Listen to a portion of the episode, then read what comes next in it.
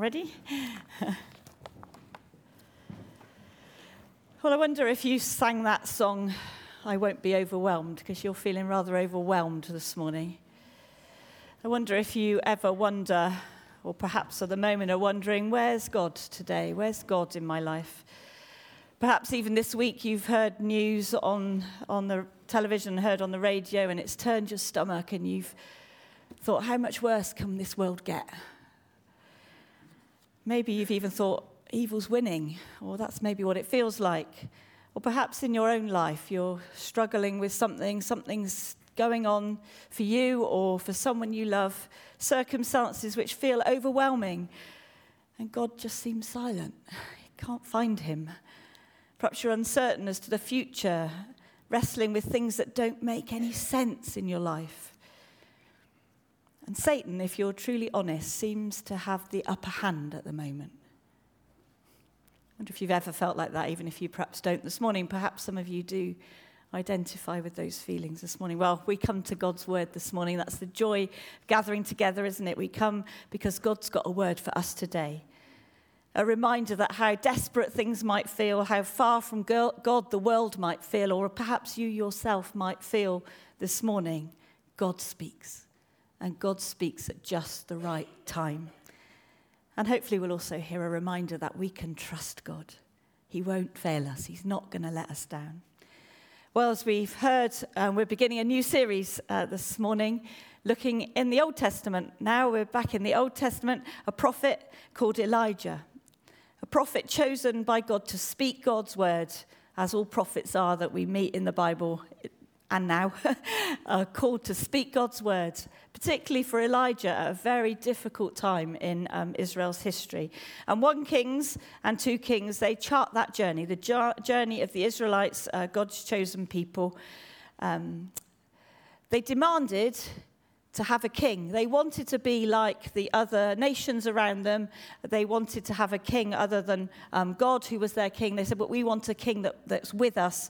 Um, but what we discover is that the, apart from a handful of the kings, all these kings through the time lead the people away from God rather than towards God.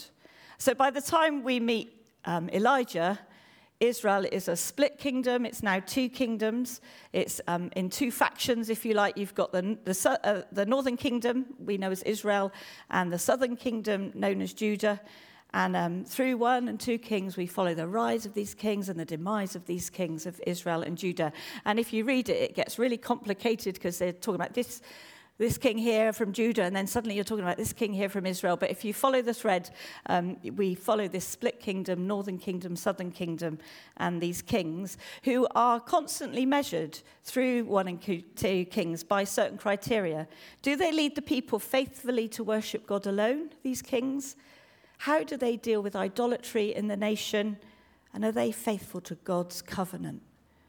Um, David was, and he's the benchmark that they're often compared with. But sadly, the majority of the kings fail in all of those three aspects. And what happens is that Israel plunges deeper and deeper into this godless world um, of, of idolatry and um, idol worship. So before we actually meet Elijah, which we will, I want to just read the last bit of 1 Kings uh, chapter 16. So if you've got a Bible um, or your phone, do have a look um, at 1 Kings 16. We've got we're spending the next few weeks in um, 1 Kings. Um, I'm going to read at, at verse 29. In the 38th year of Asa, king of Judah, Ahab, son of Omri, became king of Israel, and he reigned in Samaria over Israel 22 years. Ahab, son of Omri, did more evil in the eyes of the Lord than any of those before him. He not only considered it trivial to commit the sins of Jeroboam, son of Nebat, but he also married Jezebel, daughter of Ethbaal, king of the Sidonians, and began to serve Baal and worship him. He set up an altar for Baal in the temple of Baal that he built in Samaria.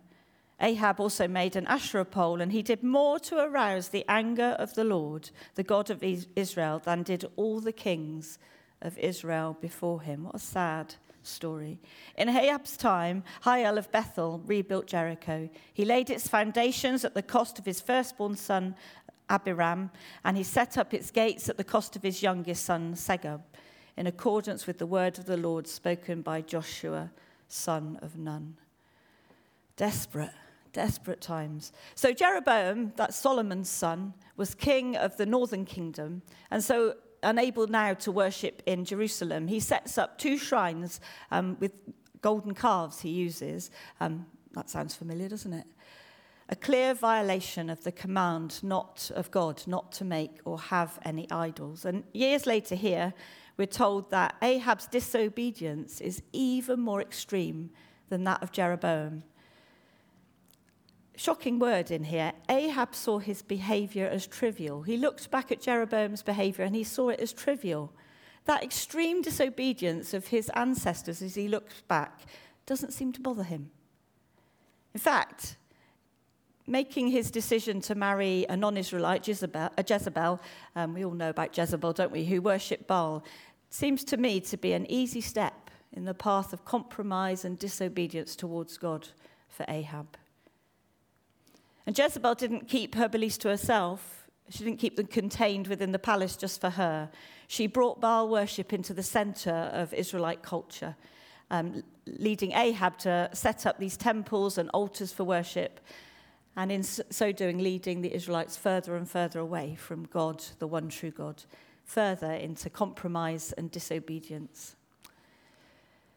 Compromise, it's, it's a slippery slope, isn't it? A slippery slope. Ahab didn't see his ancestors' sin as a problem, he trivialized it.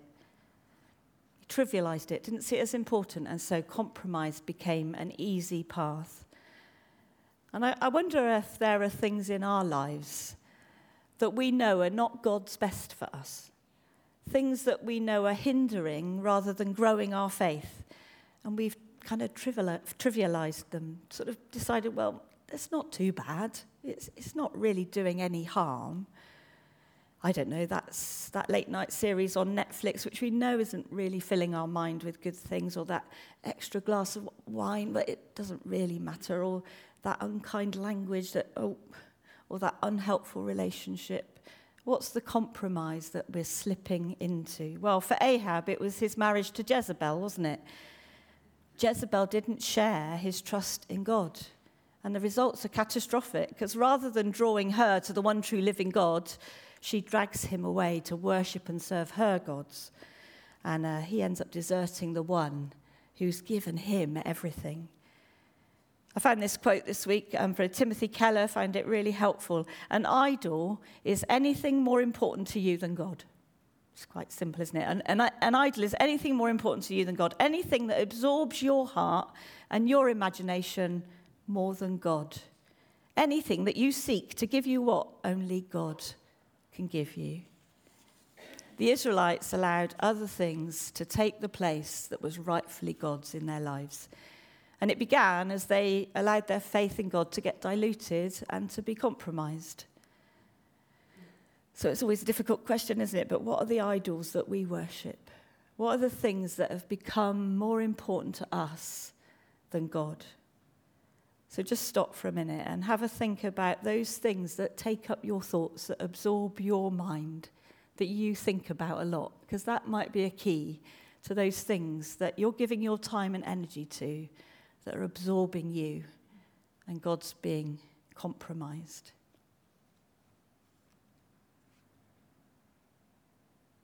I wonder if identity might be one of those idols that we have got into worshipping today maybe as Christians, particularly, if we abandoned who we are in Christ and our identity being secure in Christ, uh, Christ and, and drifted away to putting our identity in other, other things, perhaps our social media, um, how many people like what we put on our social media, perhaps our position at work, perhaps our skills and abilities, what we're able to offer. Have these things become more important to us than what God says about who we are, about our identity in Jesus, where do you put your identity this morning? Where do you find your identity? But what about uh, money? What about wealth? It's a difficult one, isn't it? That can so easily trap us. But do we think a lot about money? Are we concerned a lot about money and wealth, trying to provide, trying to make sure we're okay? Not that that's particularly wrong, but is that consuming us and we're losing our trust and our, our, um, and our protection in God, knowing that He'll look after us, knowing that He is the one that provides? It's when we put our trust in those things, isn't it, rather than in God. Or perhaps even our family, dare I say it. Do they become more important to us than anything else that we start to look to them to give us the love and acceptance? Do they become so important or consuming for us that they drag us in and uh, into lo- looking for our love and acceptance with them? I, I wonder is, is God just gently prodding an area of your life that you can say, oh, yeah, I can see I'm starting to be dragged away, starting to compromise my love and my worship of God because of these other things that are taking his place in my life. I often think about God being king of our th- on the throne of our lives, and you know, has something else come and sat on that throne, um, and it needs to be shifted. Anyway, let's get back to our story. So, 1 Kings 17. Um, I'm going to read from verse 1. Now Elijah, the Tishbite from Tishbe in Gilead, said to Ahab, As the Lord, the God of Israel lives, whom I serve, there will be neither dew nor rain in the next few years except at my word. Then the word of the Lord came to Elijah Leave here, turn eastward, and hide in the Kerith ravine east of the Jordan. You will drink from the brook, and I have directed the ravens to, to supply you with food there. So he did what the Lord had told him. He went to the Kerith ravine east of the Jordan, and he stayed there. And the ravens, ravens brought him bread and meat in the morning, and bread and meat in the evening, and he drank from the, book, from the brook. What a stark contrast, even in those few verses. There's the man of the world, Ahab, and Jezebel, um, and then there's this man of God, Elijah. And uh, I loved one commentator says, Elijah bursts onto the biblical stage without any introduction. And it's true, isn't it? He just kind of arrives. and uh, none of the usual introductions that you get through the Old Testament of, you know, the son of so and so, and he went to so and so, and he liked watching so and so, or whatever. Nothing like that. We don't even get told, actually, where Elijah meets Ahab. We don't, there's no information. It's just here he is. Elijah arrives. And it's just beautiful because that's what God wants us to realize is that God speaks into this situation out of nowhere. Here's God, right in the center. But there are some lovely cues, um, clues about um, Elijah. First of all, his name gives us a clue. Elijah means Yahweh is my God. So his very name declares exactly where he's putting his trust, doesn't it? And, and the clue in what he says, uh, um, listen to the statement again. He, he says to Ahab, The God of Israel is alive, and I'm serving him. No doubt about where Elijah stands. He wants them to hear this message. All the idols you serve, all these gods that you're worshipping, they're dead. They can't speak, they can't act, they can't give life. You can't form a relationship with an idol. They're not like the one true living God. You see his confidence that he has in this living God, in Yahweh. He speaks God's word into this really difficult, really desperate situation that's going on. As the Lord, the God of Israel, lives, whom I serve, there will be neither dew nor rain in the next few years except at my word. What's really scary here is that Israelites have provoked God's anger. Difficult concept, isn't it? Their compromise is blatant sin against him. And God has now said, enough. And he speaks into that situation. He responds to what's going on. So, to put it um, into context, um, Baal was a storm god. He was seen as a fertility, um, the, the fertility of the land depended on him sending rain, and that's why they worshipped Baal. And Elijah's prophecy goes straight as a direct attack into that belief, doesn't it? It's like a slap in the face to the Baal worshippers and to Baal himself. He's confronting head on their belief in this dead idol. He can't act, he's not alive. I just love this. God steps in, doesn't he? He steps in. His word is spoken into this most difficult place. But it's a beautiful, simple way that God does it, isn't it? By this man who's obedient to him. I just wonder for you this morning as you sit here, are you facing a difficult situation? Are you in the middle of some turmoil? Does life feel helpless or helpless or godless even at the moment for you? Or perhaps you're feeling on your heart, yeah, I, I've been unfaithful. I know I've been unfaithful to the living God. I've been compromising in the way that I live before Him, in the choices that I've been making. This tells us, the Bible tells us that God does and He will speak. That He knows your situation, whatever it is that you're facing. He knows where you're at, He knows what you need, and He has a word for you. He will speak to you. Such a message of hope here in the middle of this despair. What we seem seems like the success of evil, doesn't it, um, in this world, or perhaps in our own lives and experience. We can be sure that God will speak. God will speak. And we can be sure, in fact, that even when it feels like God is silent, He is at work and He is preparing a response to what is happening and going on. And we see this most clearly, don't we, in, in the cross. When we look at the cross, we, we see that sin seems to have won. Jesus was betrayed and beaten and hung on a cross to die. And it seemed in that moment that things were beyond desperate, didn't it? Like the world had turned their back on the Saviour that God had sent. It was the most awful moment. And yet God spoke. God spoke in that most unexpected place, didn't he? He had his counterattack ready, defeating death, raising Jesus to life, bringing hope and life in the midst of the most difficult despair. And that's why the cross is central to all that we hold dear. It's why it's central to our faith. Because Jesus, the Word of God, made flesh, spoke into the darkness. His light, his word, shone and dispelled the darkness, bringing light and life to all who will receive him, the Bible says. God will forgive our sin, our failure, our compromise, our disobedience because of his word made flesh, dying on the cross for us. And here we see Elijah showing great obedience, great courage, speaking up. Um, and, and I guess for you, I know often it is for me, that when we're in difficult times, they don't necessarily get better do they? And sometimes we hear God speak, but actually things don't improve, nothing changes. And that's very much uh, what happens here for Elijah. Things actually get worse, don't they? A drought comes, awful suffering still to come. But then the word of God came to Elijah. But then the word of God came to Elijah. And I just want to say a little aside here, because do you notice that um, God is revealing things to Elijah? one step at a time. So he doesn't um, tell Elijah A, B, C, and D. He just tells Elijah A. He tells Elijah that there's going to go and tell Ahab that there's going to be a drought. And that's Elijah's obedient. He doesn't say, then I'll look after you, does he? Just and isn't that your experience so often?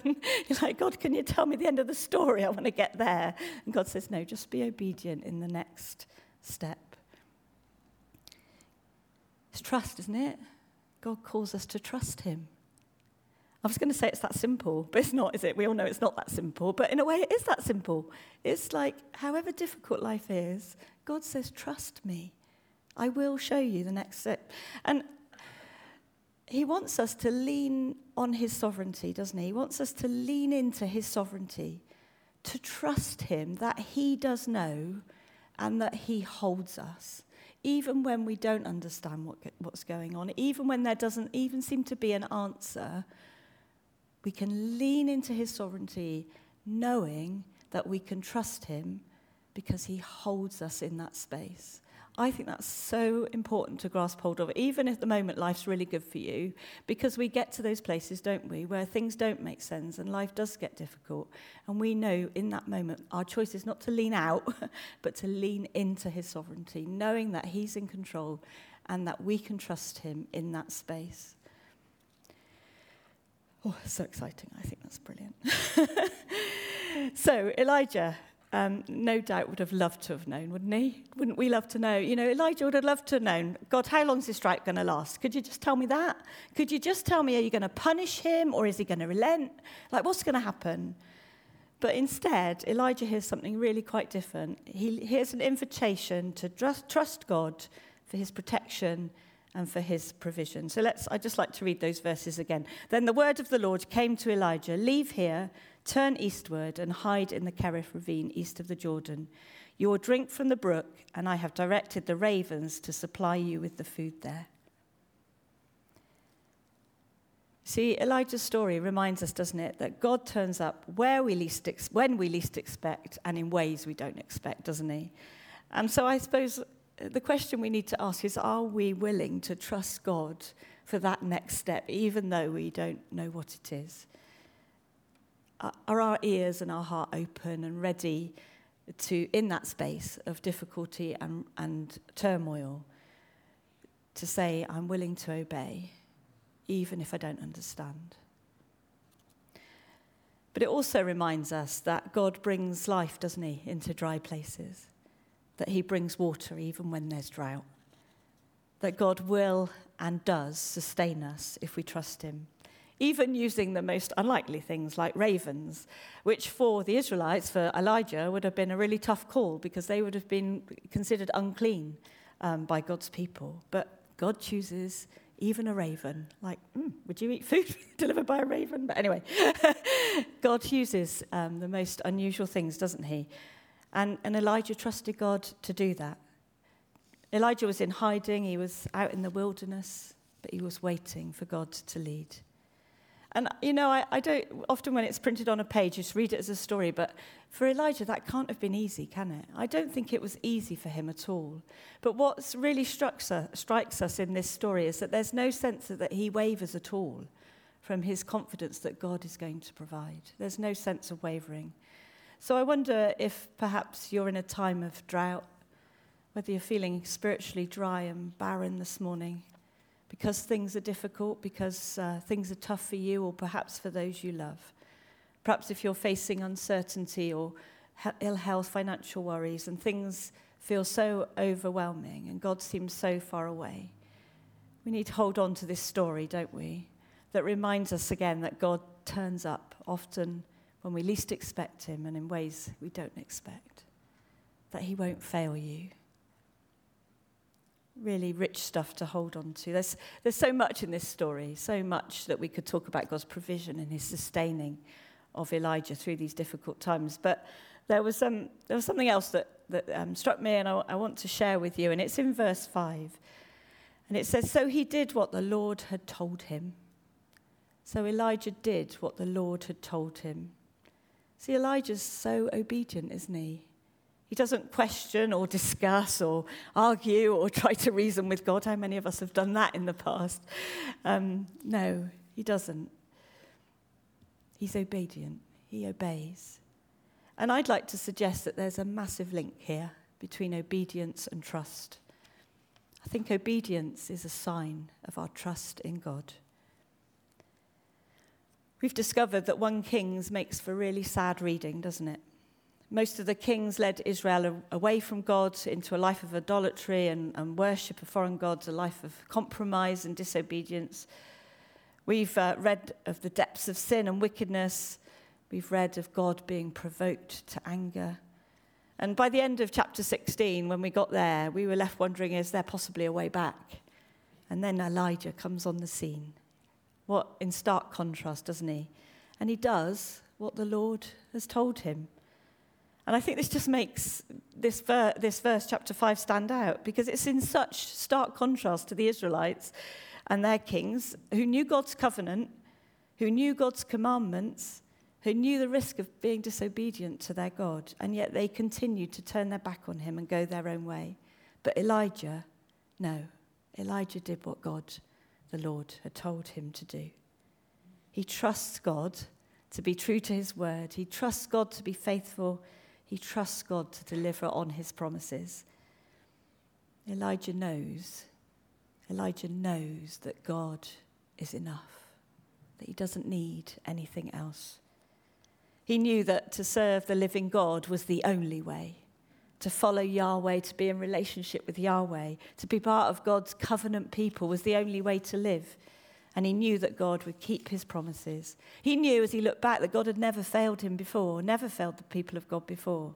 He knew that God loves and cares for him and his people. He knew that God was enough, that God is all he needs, that nothing else can supplement, nothing else can satisfy, nothing else, brothers and sisters, can see us through these tough times in life. Only God. Only God. He's the sovereign one. He's the one who is able to save. So, do you trust God completely this morning? Is there something you need to let go of that's crept in, that you've started putting your trust in, that you've wavered? Your focus has been absorbed by something else other than God, pulled away, been compromising. Do you trust God completely this morning?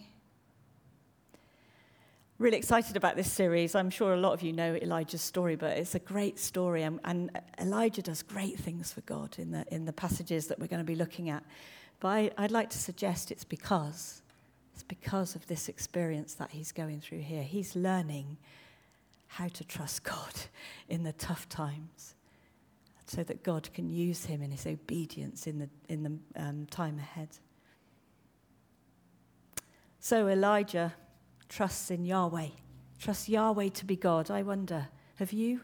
Have you put your trust in Yahweh? Have you put your trust in God this morning? because you can. He invites you to come because of Jesus. Put your trust in him. But I want to finish by asking you a question, if that's okay. And this question is which camp are you in? Because there's an Elijah camp. There's an Elijah camp, an obedient, committed, listening, trusting God despite what circumstances you might be in, holding on to the truth of God's word, trusting that God is sovereign, but also understanding that God doesn't tolerate unfaithfulness. He longs for us to be totally committed to Him, trusting that He is enough, that He will sustain, He will provide, even when life gets beyond challenging, even in the most difficult circumstances, even when you can't see a way out. He is enough. And He will use crazy, unconventional sometimes ways of speaking into that situation. So that's the Elijah camp trust and obey. Then there's the Ahab camp, isn't there? And I think this is the I'm not really sure I can trust God camp. And I'm sure we sometimes find ourselves in that camp. I'm not sure God is enough camp. It's the compromise camp, isn't it? But the trouble with that compromise camp, that I'm not sure God, I can trust God camp, is that we end up drifting. We end up drifting away and putting our trust in other things, allowing God um, to be pushed out and other things to take his place. So it's a simple question which camp are you choosing to be in this morning? The Elijah camp or the Ahab camp? Just want us to be quiet for a minute, if that's okay. Maybe close your eyes. What's God said to you this morning about this wonderful man, Elijah, and how he's responded to God?